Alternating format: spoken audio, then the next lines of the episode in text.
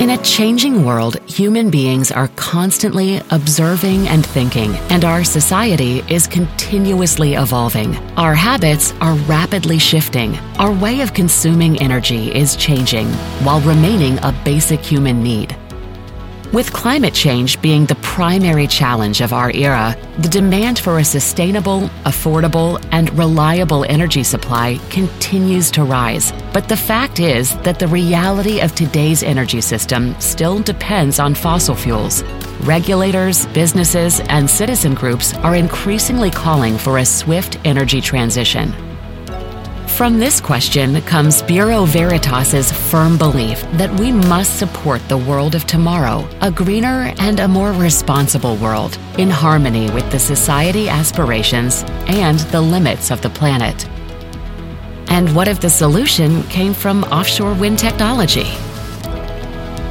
I'm going to meet the people who are thinking about tomorrow, the people who support the key players in the energy transition on a daily basis. What will be used in tomorrow's energy transition? And how should we respond to new energy issues and challenges? Let's explore the floating wind industry. Welcome to the Trustmaker Talk podcast by Bureau Veritas. Wind energy started onshore where logistics are simpler the project developers realized that offshore wind is stronger and more steady. Bottom fixed offshore wind was developed first in some key countries like Denmark or in the UK. This technology is now mature, as we are seeing commercial and industrial projects. The first offshore wind projects have even been decommissioned. Floating offshore wind is relatively new compared to offshore fixed.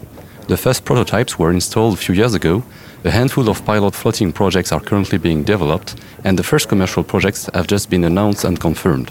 To give some order of magnitude, we have now roughly 50 gigawatts of fixed offshore wind that are in operations worldwide, and about half of this in Europe. In comparison, the floating wind total capacity represents 60 megawatts, 70% of which in Europe. Even though the floating projects represent a small percentage of the total offshore wind, its growth is exponential, and the pipeline of projects is huge, with about 25 gigawatts of projects to be installed by 2030. Great opportunities have also emerged in Asia, mainly South Korea and Japan, and in the west coast of the USA due to the bathymetry and wind resource. To conclude on the floating wind development, the technology is transitioning from prototypes and pilot projects to pre commercial and soon commercial projects at Horizon 2025. And we have to keep in mind that 80% of all European potential offshore wind resource is in water depths of more than 60 meters, very favorable to floating technologies. Over the past couple of decades, the offshore wind industry has made significant strides to become one of the most promising renewable energy sectors. Will floating wind turbines atop the ocean be the next big renewables market? As the first prototypes are in operation or even some of them are decommissioned, we start to have some feedback about these initial floating wind projects. If the technology has been globally de risked, there are still a lot of innovations linked to floating wind projects. Let me give you a few examples. The floating foundations themselves. There are about 40 types of floater concepts on the market, with different maturity levels and based on various types of floating solutions spar, TLP, semi submersible, or hybrid concepts. Each type of concept being more suitable for a specific environment. Another challenge is the high voltage dynamic cable. The pilot projects, which have a limited capacity, let's say below 50 megawatts, can use existing technology, typically 66 kilovolt cables. But when the floating wind projects will reach commercial stage with very high capacities of more than 250 megawatts, then cables with much higher voltage will be required.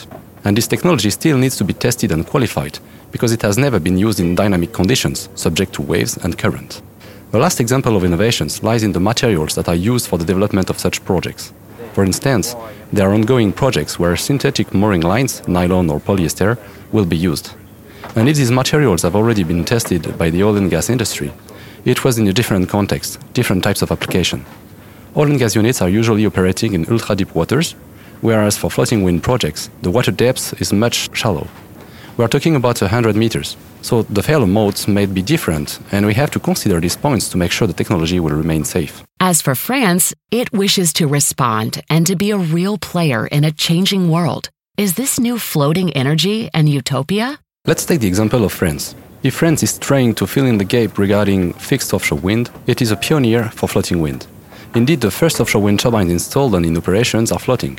In France, there are now several floating wind projects under development, which are globally finalizing the design phase and entering the manufacturing phase.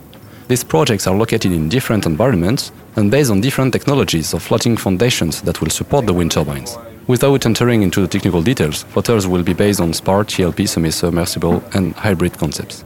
The diversity of technologies and environmental conditions will speed up the development of floating wind turbines worldwide. The floating wind turbine has passed the stage of project. It is now a reality, a common desire of all stakeholders industry, governments, organizations. 2021 will be a pivotal year, a year that will thrust the offshore wind sector in a new direction. In a few years, the first floating wind commercial projects will be producing energy. It means that the permitting and design phase have already been started or are about to start, since several years are necessary between the announcement of a project and a startup. The success of the current pre commercial or pilot projects may be a trigger to unlock even more floating wind projects compared to what has been announced.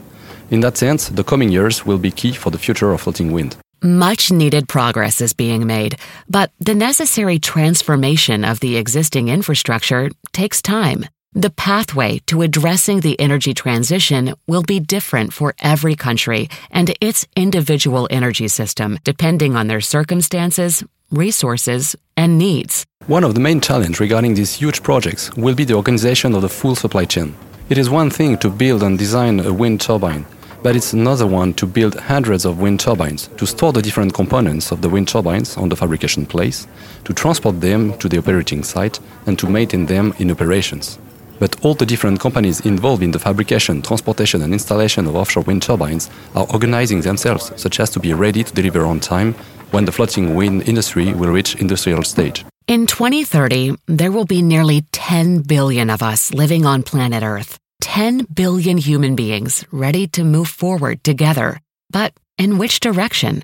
Here, the goal is to build on a large scale while taking into account the new ecological and environmental challenges of tomorrow. In a world where technological advances are increasingly rapid, where citizens are becoming more engaged in the global environmental transition, new opportunities for renewable energies are growing. But how can we make it happen? Currently, we still need some incentives of financing from the governments to make floating wind projects happen. One reason being the cost of energy, the LCOE, of floating wind, which is currently higher than other sources of energy, like fixed offshore wind, onshore wind, solar, coal, or nuclear. All these energies are in competition. But there is no reason why the floating wind energy could not follow a similar decrease of cost that it was the case for fixed offshore wind. Actually, more forecasters expect LCOE of floating wind to be lower than power market price by 2030. Normalization, design optimizations, and organization of the supply chain, together with industrialization, will be key parameters to reach competitiveness. France wants to become an undisputed leader in the energy transition, in particular by taking concrete actions on the ground and by making floating wind power the spearhead of this transformation. This is the challenge set by all the players in the sector, including Bureau Veritas. Bureau Veritas is a large company involved in testing, inspection, and certification. We have developed over the years a wide range of services that are aiming at de risking the projects or supporting the project developers and designers during all the project lifecycle. Independent verification services, which is a certification or classification of floating wind turbine, is our core activity, but it's not the only one. We can provide marine warranty survey services, focusing on transportation and installation phases. We can also help the designers and operators during the development of their projects. For this purpose, we have high competencies in terms of owner representation or an owner engineering services. At Bureau Veritas, we have a wide network of professionals who are used to working on the floating wind technology, located in key hubs. We have notably developed engineering centers of excellence in Europe, in Asia, and in the USA. And our worldwide network of surveyors, present in 140 countries, is close to the fabrication and operating locations, wherever they are. Finally, I should mention that we're about to issue a technology report focusing on the floating wind technology that will describe the challenges this industry is facing and how BV can help to address them. What is the legislation for floating wind turbines? Still under construction and reflection, the legal part remains a key issue in meeting this growing desire to accelerate the energy transition. The main objective of defining a regulatory framework is to make sure the appropriate technical standards are correctly implemented in the design. As of today, the regulatory framework imposed by the local authorities for floating wind projects remains unclear and is not homogeneous over the different countries. Most of the time, the independent verification services are imposed or strongly recommended by insurance companies or investors. If the regulatory framework is still being discussed, the technical standards are clear. Currently, the traditional wind actors are familiar with the certification context as per the guidelines published by the International Electrotechnical Commission, the IEC, which was firstly deployed on onshore wind projects, fixed offshore wind, so focusing on the turbine and the tower. For a floating foundation and its mooring system, the technical standards of reference will mainly come from the rules and guidelines issued by the classification societies. These rules are traducing the experience and know-how related to floating units operating in an offshore environment that classification companies like Bureau Veritas have built on for years. For this reason, we truly believe that the floating wind industry could benefit from applying a classification scheme. And this is indeed a trend that we observe, also initiated by newcomers like the international oil companies like Total, BP, and Shell, which are used to classifying their oil and gas floating assets and see the, uh, the benefits.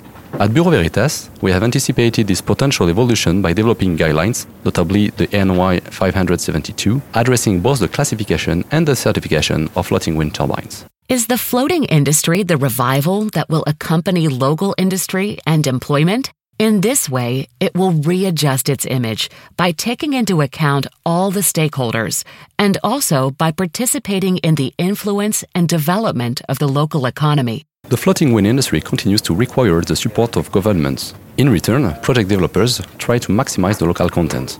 An example is the choice of the materials. When you're developing a floating foundations for wind turbine, you have the choice between two main materials, steel or concrete. Using concrete, which recipe is made of materials you can extract and mix locally, is a good way to maximize the local employment.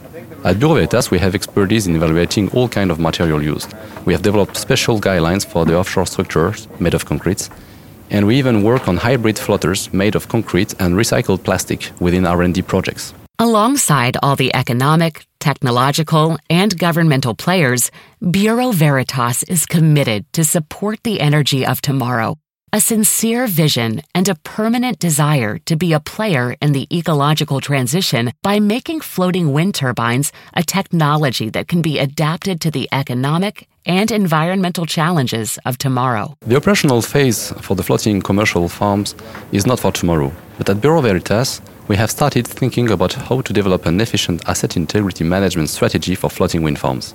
In two words, it will be based on risk based inspection techniques combined with digital solutions and making use of remote inspection techniques like drones or cameras.